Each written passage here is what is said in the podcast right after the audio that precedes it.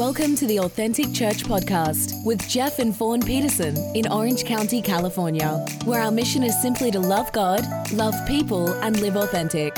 For more information on Authentic Church, visit us online at AuthenticOC.com. Thank you for listening. Hey, welcome to Authentic Church. If you're new here, you know, we have a simple mission, and that's to love God, to love people, and live authentic. And our vision is that every time we gather together and every person that comes through these doors has an encounter with God, that they find community, and really that they're released to fill the call of God on their lives. Everybody in this room's got gift, different callings and giftings and purpose that's all over you. It was it was put inside of you. God fashioned you. You know, you might have been a surprise to your parents, but uh, you are no accident. God had a purpose and a plan for your life. And every person has a purpose. And we've been going through this series that we titled Visioneering, and, um, and it's really about engineering our lives around a God sized vision. And it's, and it's the, from, the, from the framework that God has a vision for your life, but God has something that He's doing in this earth, and the vision for your life really fits into His plan. It's not you have a vision and He fits into our plans. And that's where people get it mixed up. And so we've really honed in on that. And we've been looking for the last few weeks. We've been uh, dissecting the life of Joseph, poor guy. Uh, we've been looking at him under a microscope and the things that went right and the things that didn't go so right. And we've been looking at his life. And some of you know the story of Joseph. Uh, he was uh, sold into slavery by his brothers, horrible brothers. And, uh, and then, uh, then he ends up in Potiphar's house.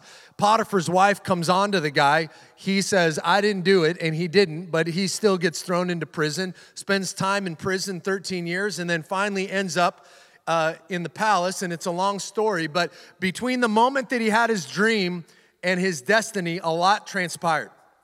And in every one of our lives, there's going to be a series of tests that every vision that God gives you and every visionary, that's you and me, will go through going from our dream to really our destiny. So Joseph was a, a young, good looking kid at 17, but then you fast forward in his life, and he's the second most powerful man in the world at that time a lot transpired. There was a series of tests that helped to shape his character so that he would have the character to sustain the gifts and the blessings on his life. You know, the world is all about recognizing talents, it's all about recognizing gifts. God's all about recognizing character.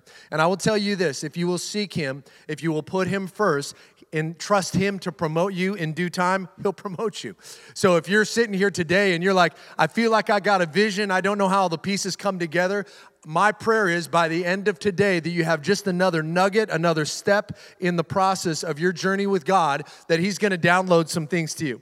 So I like to tell you this just straight out of the gates. Uh, if you want to take notes on your phone, that's totally cool. It's good to use your phones in church if you're taking notes, not watching the score of the games and stuff like that. But if you're taking notes, take some notes, or there's the bulletin that you were given maybe when you walked in here. But you can take some notes with us. We're going to jump into um, some text. The area that we're in we're going through this life of Joseph, and, and the first test Joseph went through was the, the pride test, right? He was all about him and me and my dream and how awesome I'm gonna be, and you guys are gonna bow down to me, right? And his brothers didn't like that. So the pride test is one of the tests that we'll all go through. And then Joseph ended up in the pit, and the second test was the pit test. And the pit test is the pit test is all about us getting to a place where we realize I can't do anything without you, Lord. It's a place where it's like you you you told me you were going to bring me there, but Lord, I'm so far from there now. And it's getting that right relationship and that vertical alignment with God and what He's doing. So calling out on, on Jesus. Then the, the next test after that we talked about was the steward the stewardship test. And the stewardship test is when Joseph gets brought into Potiphar's house, and he was so good and so faithful in all the little areas. His faithfulness led him to promotion, and he was the second most powerful person in Potiphar's house. And this started a trend for Joseph. And, and so Potiphar, and we talked about uh, prosperity and biblical prosperity. And, and, and by the way, the word prosperity is not a bad word okay? It's actually a God word. God talks about it a lot. He mentions it 63 times in the Old Testament that He wants to prosper you, He wants to bless you because He's a good Father. And, and how many of you that have kids, or any, any of you that want to be kids, or how many of you are a kid, you would really like it if your parents blessed you, right? God wants to bless His children. He wants to bless you, but if the blessings that He wants to give you are going to take you out of His will, He's going to work some things out and have you lap that mountain maybe one more time. But the good news with God is it's not pass fail, you just go retake the test again. The goal is that you just retake that test a few times though, and then you move you move past it. So we talked about the key to biblical prosperity last week. The pre, the key to biblical prosperity is really having the presence of the Lord in our lives. That's the, what Moses called the differentiator. That's, that's the great difference maker in my life. He said, Lord, I don't want to go if your presence doesn't go with me. That's the only thing that separates me from the other people. That's the only separate thing that separates our gathering from some other gathering. Church is not a place where I just physically show up, sing some songs, hear a word, and go home. It's a place where I spiritually show up, and you're showing up for me, and I'm showing up for you, and you're showing up for that person, and we're a family, all right? And so it's different, right? And That's the, the, the Spirit of God, the presence of God separates us from the others. Now, the key to having the presence of the Lord in our lives is simply obedience, living according to what the Bible says, the way God laid it out, and listening His voice, and he, whatever He tells you to do, we just obey it. I always wanted, when I got saved, I just wanted to be that crazy guy where God could just like whisper to, you know, to the angels at heaven and go, guys, if you can't get anybody else to do it, just tell Jeff, he'll go do it. Like he's crazy enough to obey me. Like I wanted to be that guy, right? Where God could just whisper to me and I'd be like, I'm on it, Lord. Like, let's do it, right? The key to the presence of the Lord is obedience. Now, how do you get obedience? Like, I want to obey, but how do I obey? Obedience comes through faith. And what's the key to faith? The key to having faith is hearing the word of God. It's not just hearing the word on a Sunday morning, it's like eating the word. I don't just read the word, man, I want to study the word. I want to understand what it's telling me, how it's speaking to me, my life, my family, my job, my situation. I'm going to read the logos until I get that rhema that's like a dart to the heart that God says, This is for you, son, this morning as you're spending time in my quiet time. This is for you. And so that's that's the key. So we talked about that last week and really prosperity in the Hebrew, the visual is that God is prosperity means literally in the Hebrew to push you forward. So he wants to literally push you forward where you're walking along and it's like, okay, God, I'll take that next step. And his promotion comes and he prospers you and it's like, okay, God, I'll take that. God is literally wanting to push you as his son and his daughter. He wants to push you forward into your destiny and your plan because he created you with a purpose. So we're going to today we're going to talk about the next step that Joseph went through, the next test, and that was the purity test. And now I want to paint the picture for you. Joseph has been sold into slavery and he's working in Potiphar's house. He's not the destiny, the dream that God told him he was going to have, it does not look like that is coming through. It's like, I think I must have it must have just been the pizza I ate, right? He's having that moment with God. It's not happening. It's not happening, Lord. Uh, and I'm not married. It's like if he, if he would have not been sold, he probably would have been married by this time and had a wife and been able to enjoy all the married stuff. Yesterday, we had an awesome opportunity. It was really an honor of marrying, uh, performing the ceremony for the marriage of John and Rose Crana and um, John and Rose are involved in our church here, and it was beautiful. It was incredible. And it was just this holy moment, this holy union. And, and any time that I've been honored to officiate a wedding, like for me, it's precious because I'm like, this, this is a front row seat at, at, the biggest moment of their lives. You know what I mean? And, and, and, and so it was just an honor, and it was so beautiful to see what God did in the union of them. And so here's Joseph. He's not getting married. he's not allowed to meet any women because he's a slave in the house of Potiphar, right? And I don't know if there was any other uh, girls that were part of the servants, but uh, there's nothing about Joseph dating. All right, he's got like no dates, no no no likes on his dating app, nothing. Okay, and he's probably wondering like, what am I doing? And Joseph is sitting there one day, and Potiphar's wife comes on to him and she wants to give him the sugar. She wants to give him the goods, okay? And and he denies it. And I just want you to think, I mean, men, he's a single man. Life looks like it's in the hole. Like it's not getting better anytime soon. I'm a slave in this dude's house. And this woman's coming on to me. But he pushes back. And I want to show us this. So we're going to talk today about purity. So I just want to encourage us to lean in. If you start to sweat in the middle of the service as I'm sharing, that's the Holy Spirit. If you're married taking notes, just maybe take a little private note, you know, on the side there. But I, want to I want to preface the message today with, with uh, Paul's words out of 1 Corinthians 10 13. Paul said this He says, Hey, the temptations in your life are no different from what others experience.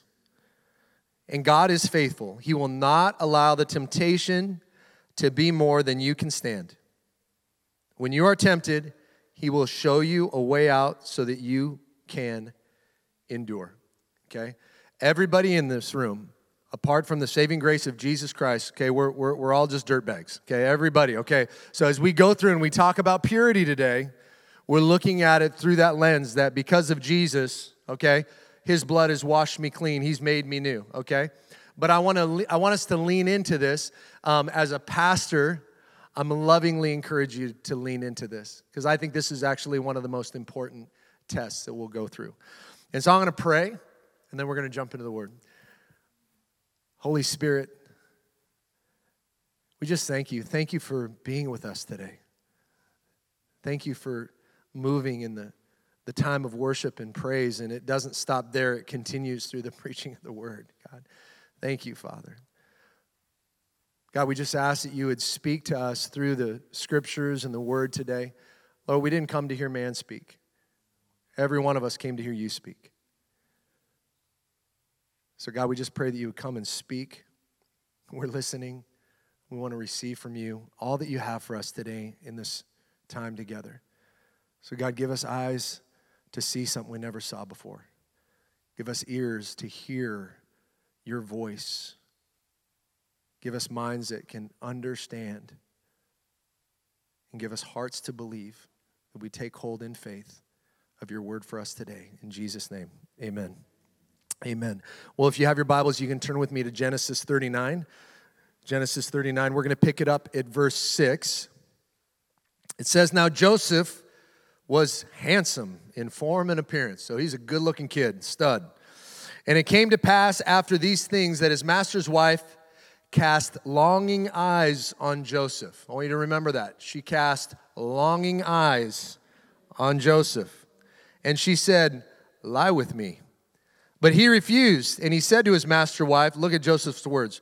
Look, my master does not know what is with me in the house, and he has committed all that he has to my hand. There is no one greater in this house than I, nor has he kept back anything from me but you, because you are his wife. How then can I do this great wickedness and sin against God? Purity. Verse 10 So it was as she spoke to Joseph day by day right? That line, it just roll, prowls around, just waiting for the perfect time to strike, right? As she spoke to Joseph day by day, that he did not heed her to lie with her or to be with her. But, now here it comes, it happened about this time when Joseph went into the house to do his work, none of the men were in the house. Little tip, marriage tip men never be alone with a woman. don't Spouses, don't be alone in the presence of the opposite sex without somebody else there, okay? But it happened about this time when Joseph went into the house to do his work. None of the men of the house was inside. And there she is. She caught him by his garment. She says, Lie with me. But he left his garment in her hand and fled and ran outside. He ran from immorality. And this is congruent for what Paul says in 1 Corinthians 6 18. Paul says, Flee sexual immorality. Okay, he doesn't say like that, that picture of flee sexual immorality. It's not let's, you know, let's just kind of like, oh, it's it's okay. You know, you don't want to flirt with sexual immorality. He says flee sexual immorality. And there's a number of lies that the devil uses when it comes to sexual immorality. And the first lie is that it only will affect you. That if you're sexually immoral, it's just going to affect you. It's not going to hurt anybody else. It's just you. Nobody sees that. Nobody sees what you're doing. Nobody heard that. Nobody saw how you were flirting with that person. And that's a lie. Impurity, point number one, impurity affects your family and your friends. Impurity affects your family and friends. David fell morally in, uh, was it 2 Samuel 11? And then his kids fell in 2 Samuel 13. Why? It says the iniquities of the father are passed down It doesn't say the iniquities of the mother. It says the iniquities of the father are passed down. And we're going to get into a little bit today iniquities, transgression, sin, what all that stuff is. Because a lot of times we read that in the Bible and we're like, what's a transgression? What's a sin? What's an iniquity? And they're all sin. We're just going to unpack that a little bit today. Another lie is that as long as you don't actually follow through with the act, that it's okay. Like, as long as you don't actually have sex with that person, it's totally cool to flirt with them if you're married. And it's not cool, right? It's, it's really not cool. Uh, it's, it's just the beginning. So there's transgressions and then there's iniquities. Let me read this out of Psalms 103, verse 10 through 12. It says, He has not dealt with us according to our sins, nor punished us according to our iniquities. For as heavens are high above the earth, so great his mercy toward those who fear him. As far as from the east, from the west, he removed our transgressions from us. So there's this difference between iniquities and transgressions. Both are sin, okay? So iniquities, iniquity is internal, it's an inward bent, it's an inward motivation. That's why where it says that the iniquities were passed down from the fathers, uh, where it talks about that throughout the generation. It says that 10 times in the Old Testament. When it's talking about it, it's that you're born into sin, and that sin has kind of a bent. You kind of have a bent, a way that you lean. Paul says, What's the sin that so easily besets you? Whatever that sin is, that weight, let's throw that thing off and pursue after all that God has for us. So there's, there's this iniquity which is internal, the transgression is external. Uh, iniquity would be anger. Do not sin in your anger. Then, as you're filling that out, that's the transgression. Iniquity would be you, you lust.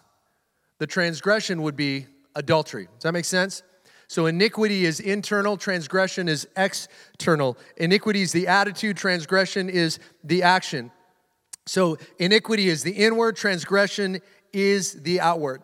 If you if you don't deal with sin in your heart, things that you're meditating on, if you don't deal with it at some point, it'll deal with you. And it'll cost you. And, and, and I'm delivering this message from a heart of compassion because because I've been there.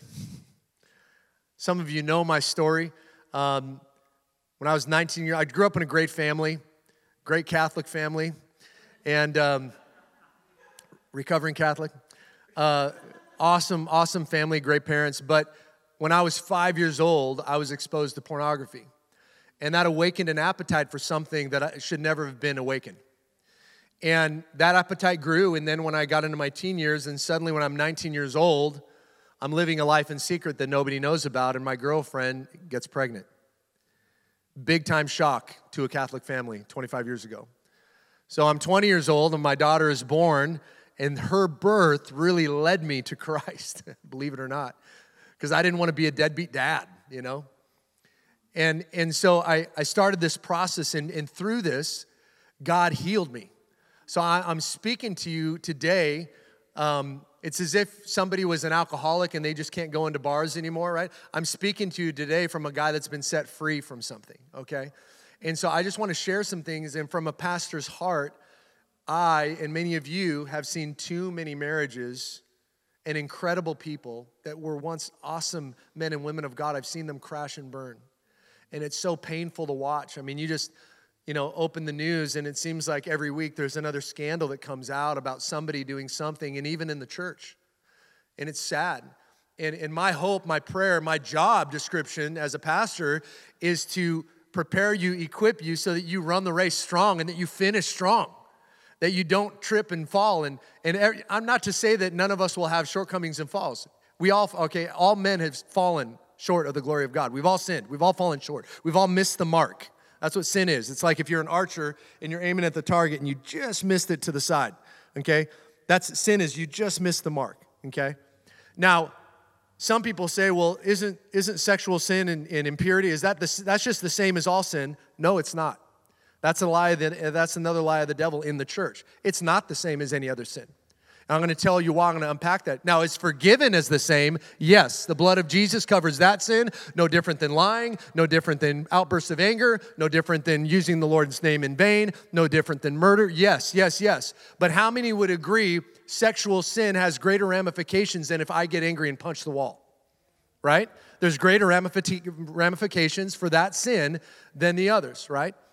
Why is that? Why, what is it? Why is it that sin it, God is so strict on in the word? And it's not because he's a prude. he's strict on it because he loves you and he wants to bless you and he knows what that will do to your life.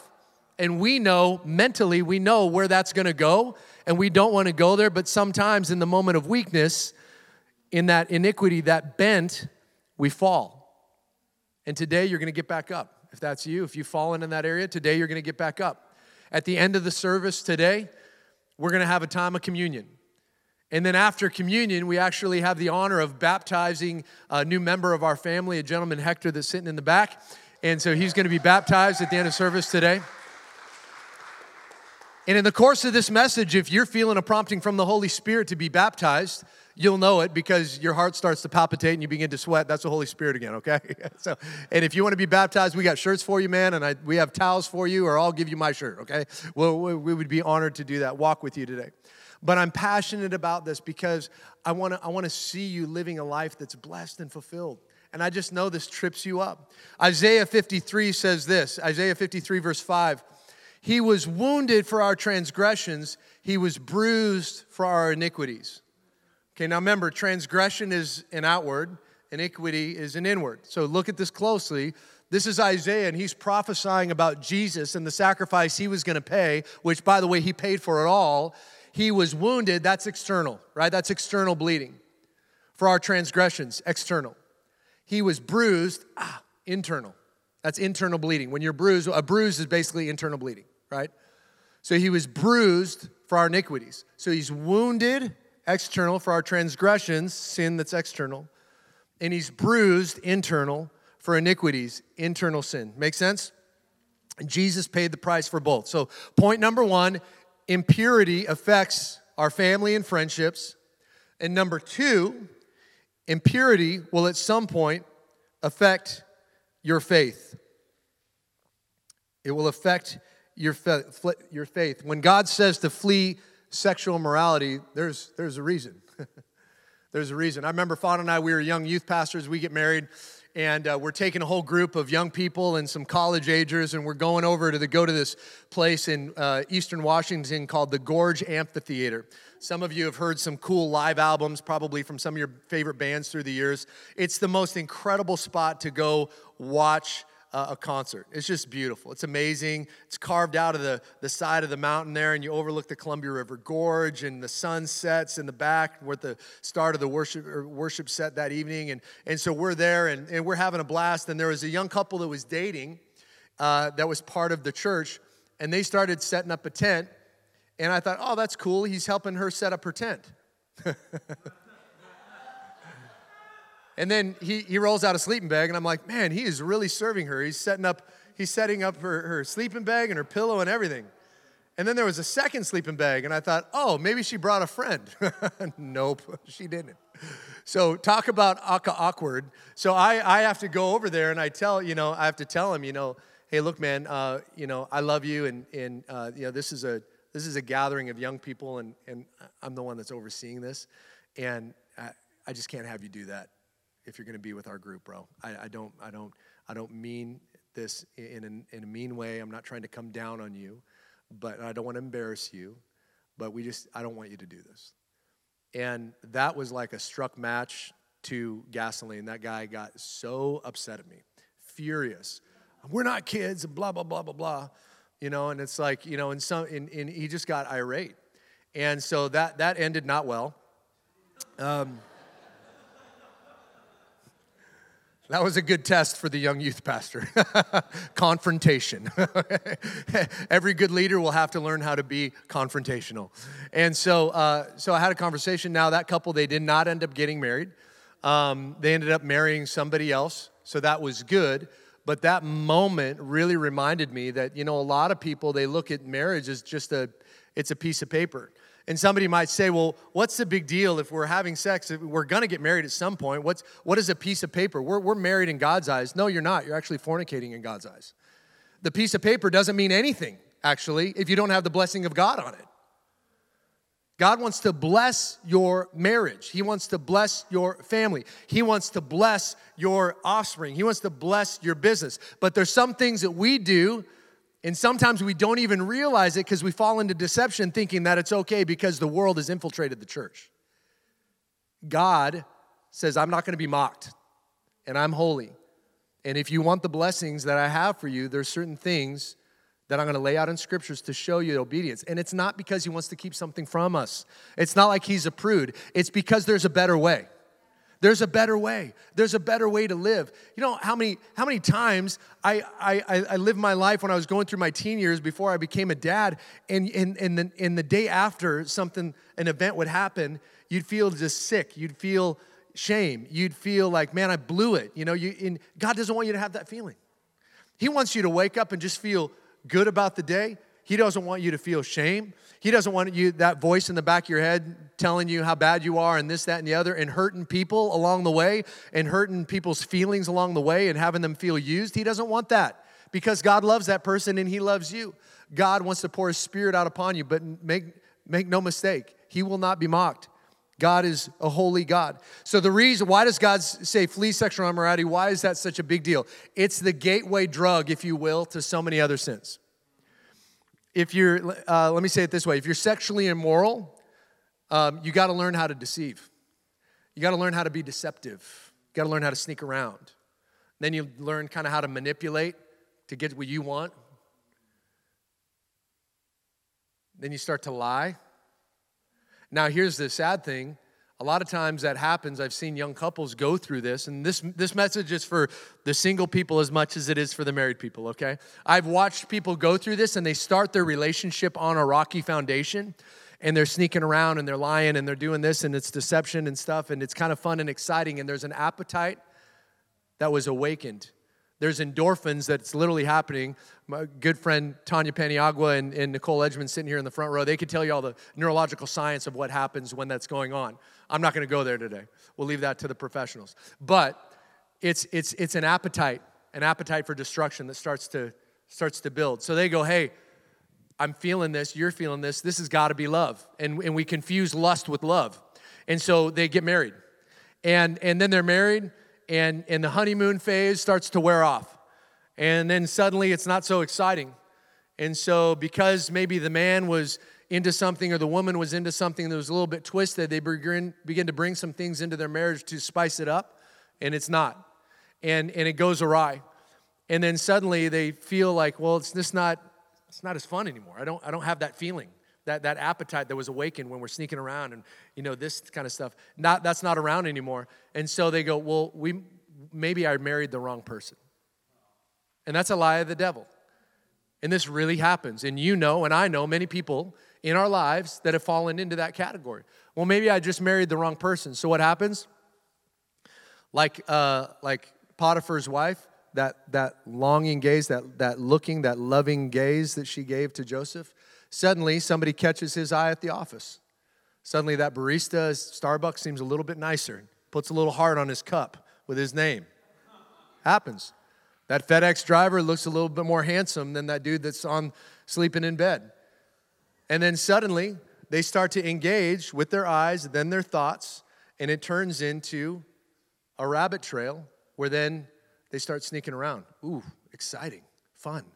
And then they begin to lie and deceive. And then something's awakened, and they're like, this person gets me. They, this is love. My wife and I, we lost it. So he divorces, divorces her and he marries this one, wife number two. And so they get married, and things are good for a little while. And then what happens? It begins to wear off, and it doesn't feel so much spicy anymore. And so he's like, huh, maybe I made a mistake. Maybe I married the wrong person. And then there's another person that comes along and and the cycle begins all over again. And we've seen it. You've seen it. I've seen it.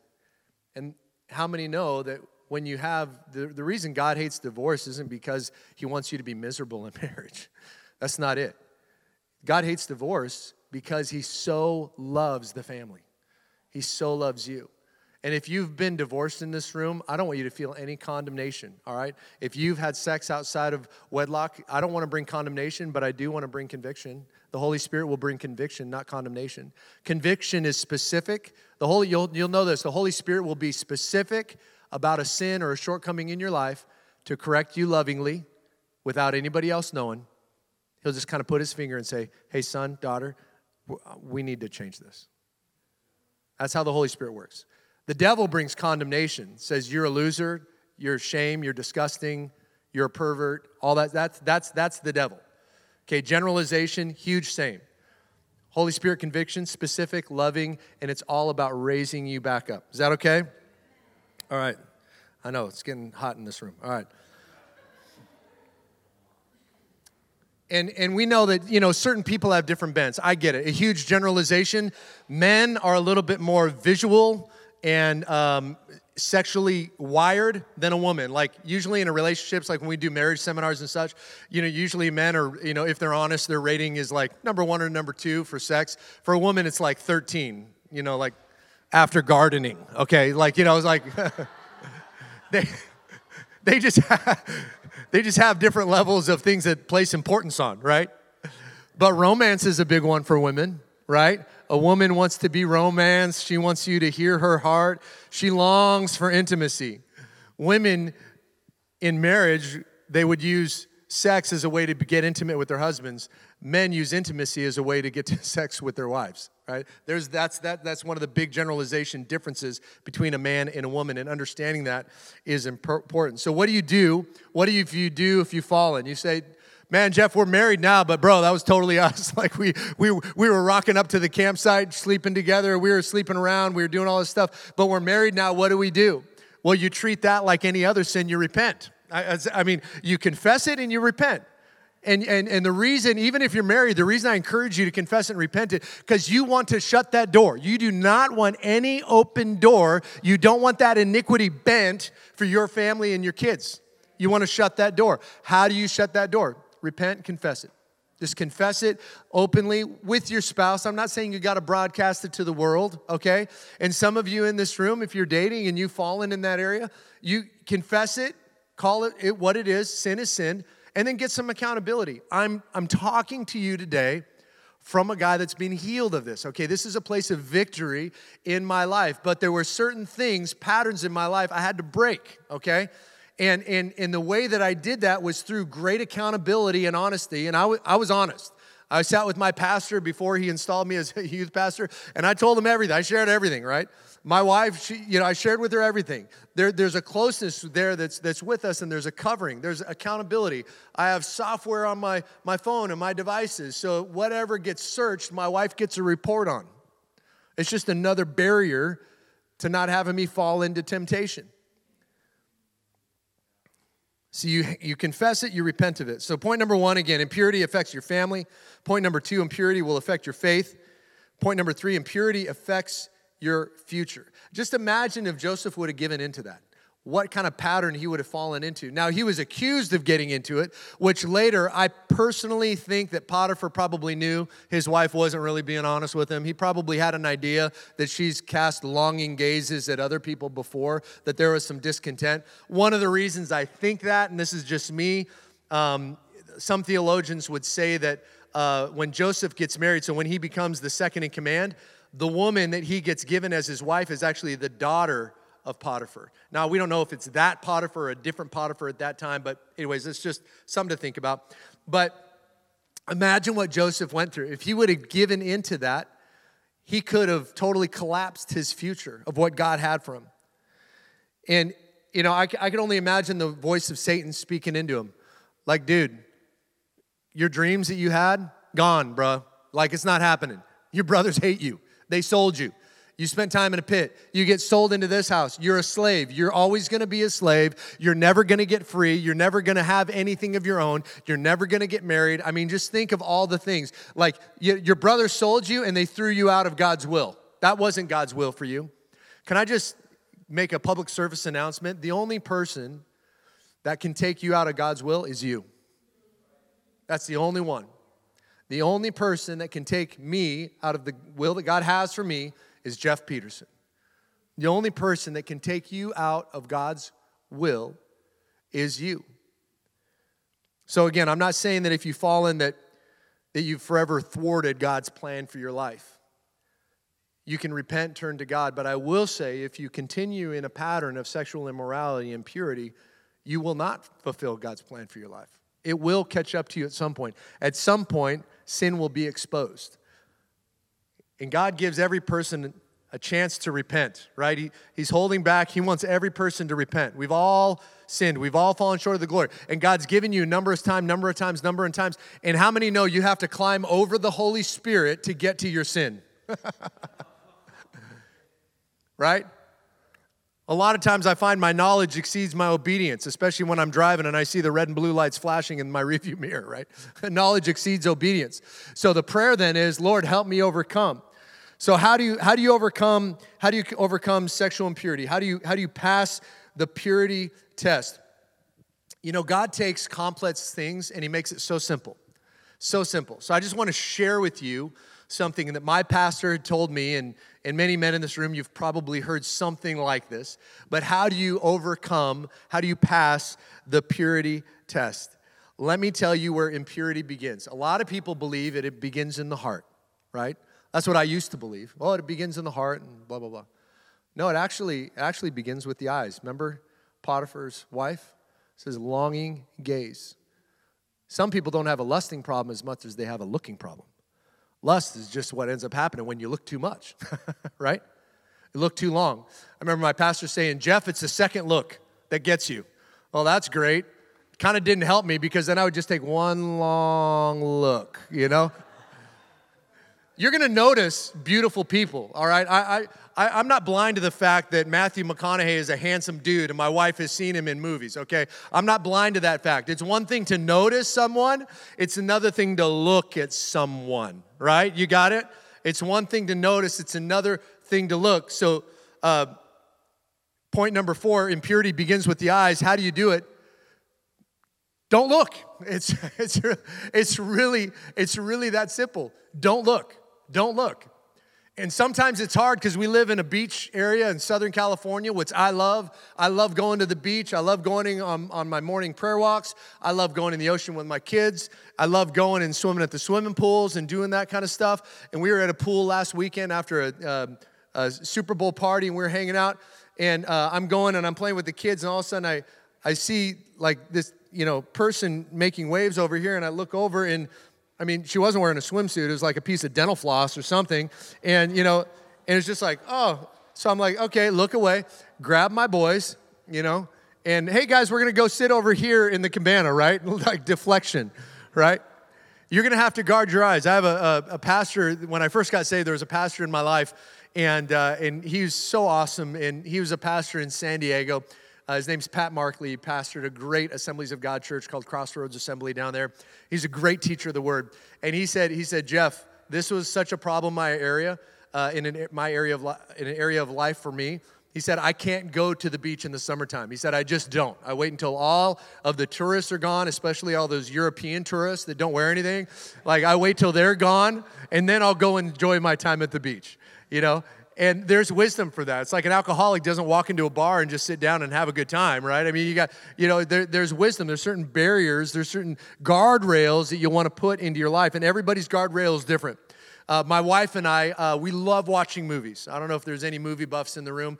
I really love watching a movie. Like a good night to me is my wife making her like famous popcorn. It's literally famous popcorn. It's the best popcorn you've ever had in your life with the coconut oil and the extra butter and the extra salt. And she she ruins it by putting brewer's yeast on it. I don't know where that came from, but she ruins it. She and Tabasco. Yeah, she puts Tabasco on but I love getting, you know, having her make some homemade popcorn and then we'll sit down and watch a movie. I love that.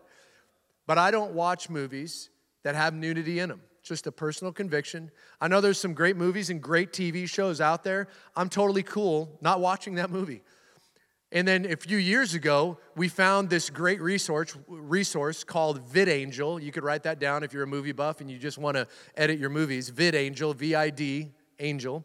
VidAngel, and it enables you to connect your like Amazon movie account and your Netflix movie account, and you can actually edit out stuff. You can go through there and say, hey, we're gonna edit out the F word, we're gonna take out all sex and nudity, and it'll just boop, and just like you fast forwarded that area of the movie. It's a cool resource, highly recommend it. So it's it's a good one. So you guys are like, we got nothing else today, but from the message, but VidAngel. Right? hey, that's cool. My work here is done. But it's a, it's a really, really great resource. And so, so we do that in our lives. You know, and, and I don't want to put my convictions on you because I don't want you putting your convictions on me. Everybody's got their own convictions, okay? All I'm doing is encouraging you when it comes to purity. Let's be people, let's raise the standard. Men, you raise the bar in your houses. You raise the bar. You know, I got uh, three beautiful daughters. One's married, the other two are here. And uh, my oldest daughter's 25. Then I have a 16 year old and a 14 year old. And um, I just want I just want you to think for a second.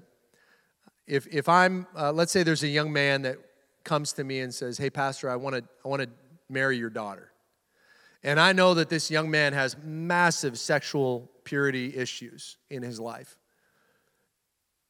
Am I, as a good dad that cares for my daughter, going to let that dude date her? right? You'd think I'm crazy. You'd say, dude, what are you thinking? You're just letting her go out with that guy? He could be a great guy, nice guy, love, come to church. But some things that happen when we come to church and we're battling sexual immorality is we come with our hands raised and our hearts are covered. And because we've allowed that into our lives, then we start to get calloused and we get deceived into thinking that we're fooling God. Dude, he ain't fooled, okay? And that greasy grace that you're holding on to is like, well, all have sinned and fallen short of the glory of God, Jeff. So I'm just, it's my thing. No, no, no, it's not just your thing, okay? God wants you to be pure. I had a, I had a friend of mine one time, he told me, he said, Hey, you know, Jeff, I, I, I don't have a problem with lust, but you know, what's the problem with looking? Right? It's like, what's, what's the big deal? I'm just looking. It's, I'm not doing anything. I'm just admiring the beauty. I'm like, and that same dude was having issues in his marriage, which is why we were sitting there talking. And I'm like, bro, you're not just admiring the beauty, bro. Stop looking, right? And in your singleness, we got to guard our eyes because you're training yourself little by little that you don't realize how big it is. You're training yourself to look, and then you get married, and it's like, oh gosh, can't do that anymore. No, no, and, and it's a pattern that's in your life. I'm saying, yes, I don't know, some of you are single, they're like, how am I supposed to date anybody, man? I, I go, go, enjoy your time. I'm, all I'm saying is be cautious with the lusting, be cautious with the looking that leads to lust. Jesus backs me up on this. Let's go to Matthew 5 28. He says, But I say to you that whoever looks at a woman to lust for her has already committed adultery with her in his heart, right? He's already done it. So the Pharisees had this thing going on where it's like, you know, hey, we can admire the beauty, but as long as we don't commit adultery, we're okay. Jesus says, nope. No. You guys think just because you don't transgress that it doesn't affect you. He's saying, I'm saying your iniquities you're already sinning. So Jesus gives us this model, and let's just kind of reverse engineer this for a moment. Whoever looks at a woman to lust for her has already committed adultery. If you don't want to commit adultery, don't allow lust to live in your heart. If you don't want lust to live in your heart, stop looking. it's that simple. Married men, when you're driving down the road and that woman's jogging, don't look. Look away. Right?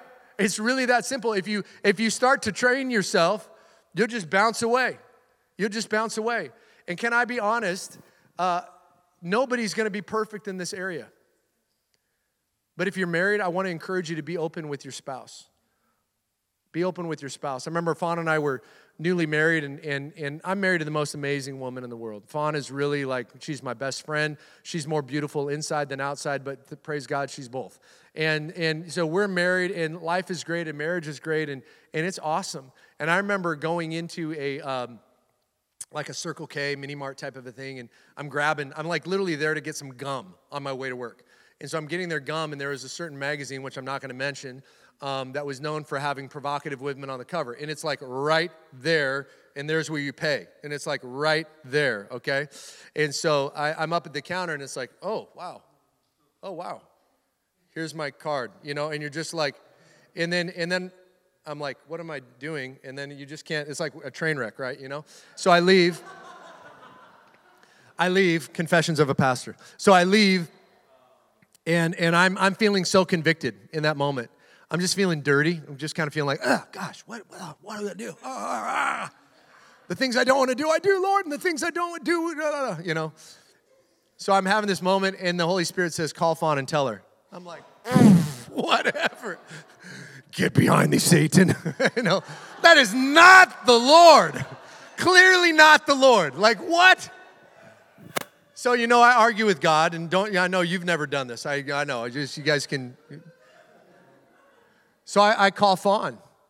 I'm like, hey, babe, she's go, great, how are you doing, honey? Yeah.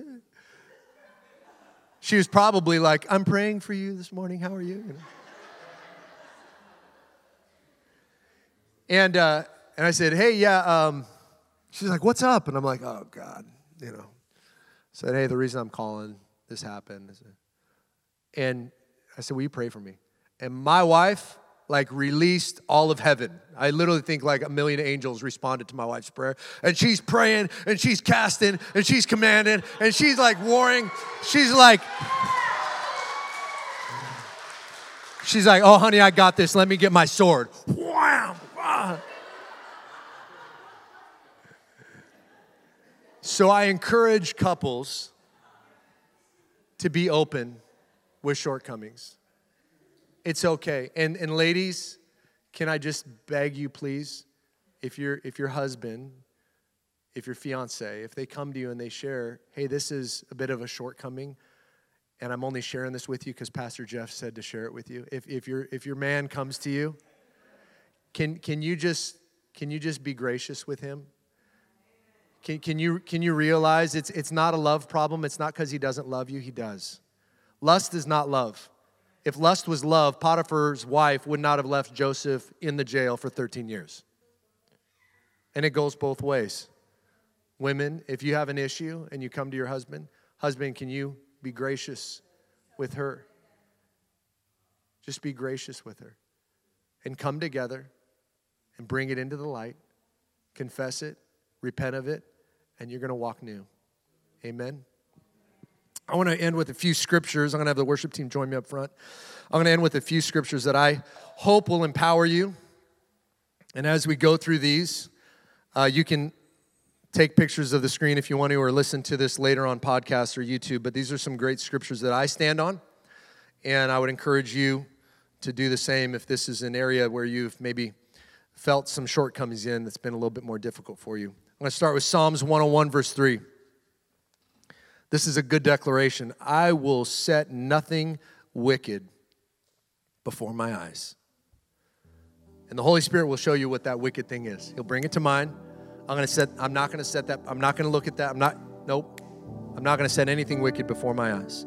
Job 31 verse 1. I made a covenant with my eyes not to look lustfully at a young woman. Ooh, that's a good one. Matthew 6:22. The lamp of the body is the eye. If therefore your eye is good, then your whole body will be full of light. But if your eye is bad, your whole body will be full of darkness. If therefore the light that is in you is darkness, man, how great is that darkness? Sometimes we have this picture in our mind that heaven's got a file cabinet and it's all your sins. and this growing up, this is kind of what I thought. So I screw up and I go to confession, and God brings out the file cabinet and He rolls out all the sins that I've ever done. And He goes, Okay, why are you here? Oh, this again? Okay, let's go. Let me go back. Okay, see, in 2008, I forgave that sin, but you asked me, you kept screwing up, and it was 10 times in 2008. Okay? And then you did it again in 2009, but it was less time, so good job. But then in 2012, it just picked back up. And then 2018, we had this and this and that. I mean, I'll do it again for you, Jeff, but can you just not do it again, please? Like, let's get this right. And we picture God like that. And He writes down the sin and He puts it in the file cabinet. Can I just tell you that's not what happens? That's not what happens. There's not a, there's not a file cabinet.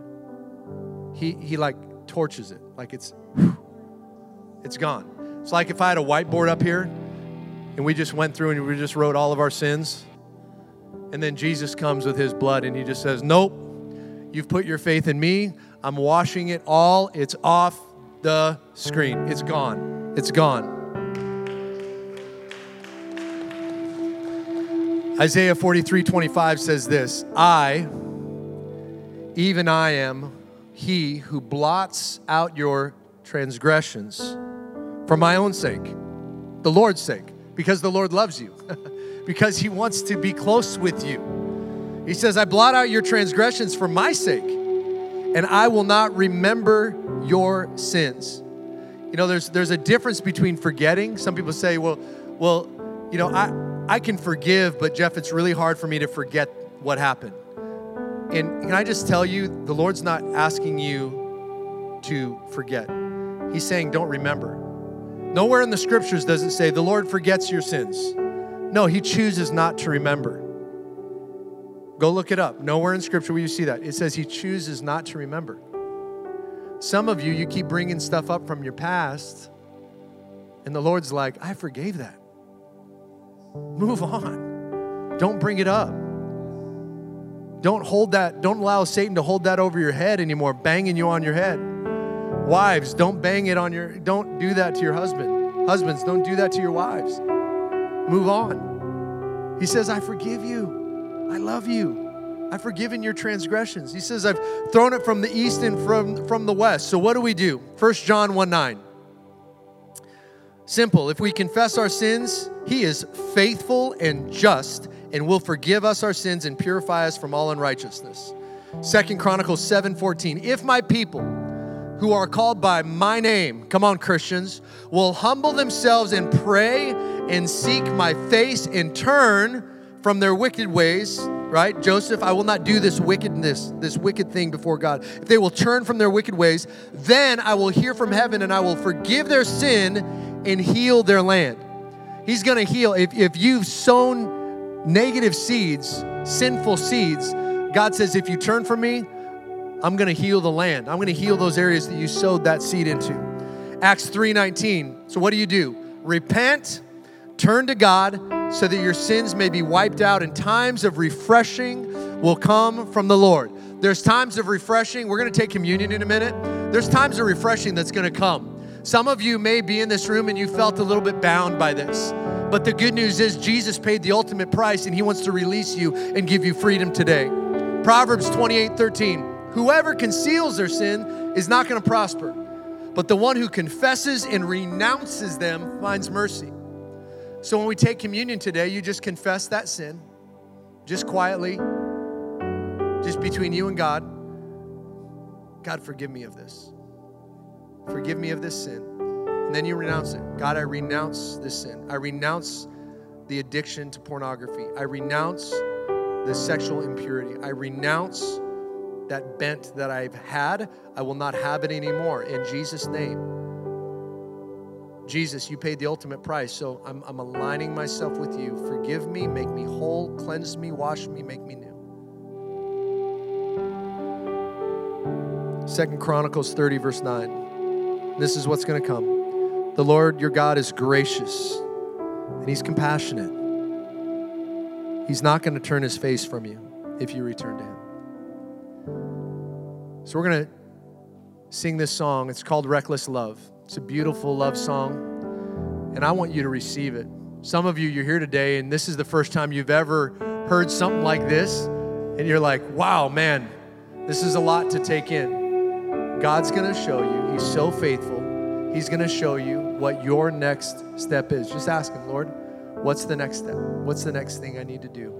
And respond. Simple obedience. So we're going to open up the front. We have communion on both sides. And this is just a chance for you to do business with God. And we'll sing this song together. And then at the conclusion, we'll dismiss. Parents can go get their kids and we'll have baptisms out. For more information on Authentic Church, visit us online at AuthenticOC.com.